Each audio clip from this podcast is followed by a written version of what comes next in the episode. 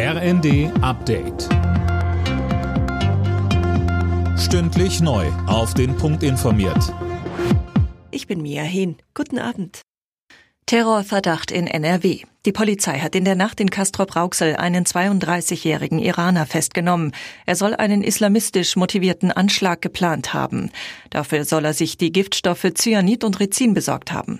Gift wurde bei der Durchsuchung seiner Wohnung zwar nicht gefunden, so der Düsseldorfer Oberstaatsanwaltschaft Holger Heming im ersten, aber in der Wohnung des Beschuldigten haben wir eben eine weitere männliche Person angetroffen. Dabei handelt es sich um einen Verwandten, offenbar um dessen Bruder, der auch in Gewahrsam genommen worden ist. Hier wird derzeit geprüft, ob ein Zusammenhang mit dem Tatvorwurf besteht und auch Ermittlungen gegen ihn aufzunehmen sind.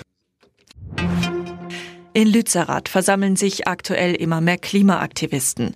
Das Dorf im rheinischen Braunkohlerevier soll bald dem Tagebau weichen und kommende Woche geräumt werden. Das Aktionsbündnis Lützerath unräumbar wehrt sich dagegen. Die Polizei rüstet sich. Mehr von Lisa Hoffmann. NRW holt sich Hilfe aus fast allen anderen Bundesländern. Der Spiegel berichtet, dass beispielsweise Baden-Württemberg, Bayern oder Hamburg je eine Einsatzhundertschaft schicken. Dazu kommen Wasserwerfer, berittene Staffeln oder auch ein Toilettenkraftwagen. In den kommenden Tagen wird mit tausenden Demonstranten gerechnet. Bereits in den vergangenen Wochen gab es immer wieder Zusammenstöße mit Verletzten auf beiden Seiten. Bundesnetzagenturchef Müller rechnet in diesem Winter nicht mehr mit einer Gasmangellage.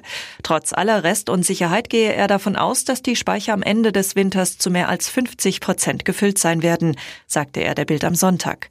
Wir konzentrieren uns jetzt auf den nächsten Winter, so Müller weiter. Er warnt allerdings davor, mit dem Sparen aufzuhören.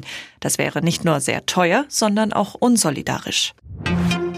Die deutschen Handballer haben ihren letzten Test vor der WM gewonnen.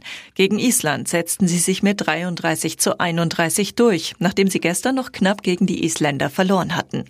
Die WM beginnt am Mittwoch. Die DHB-Auswahl startet am Freitag gegen Katar in das Turnier. Alle Nachrichten auf rnd.de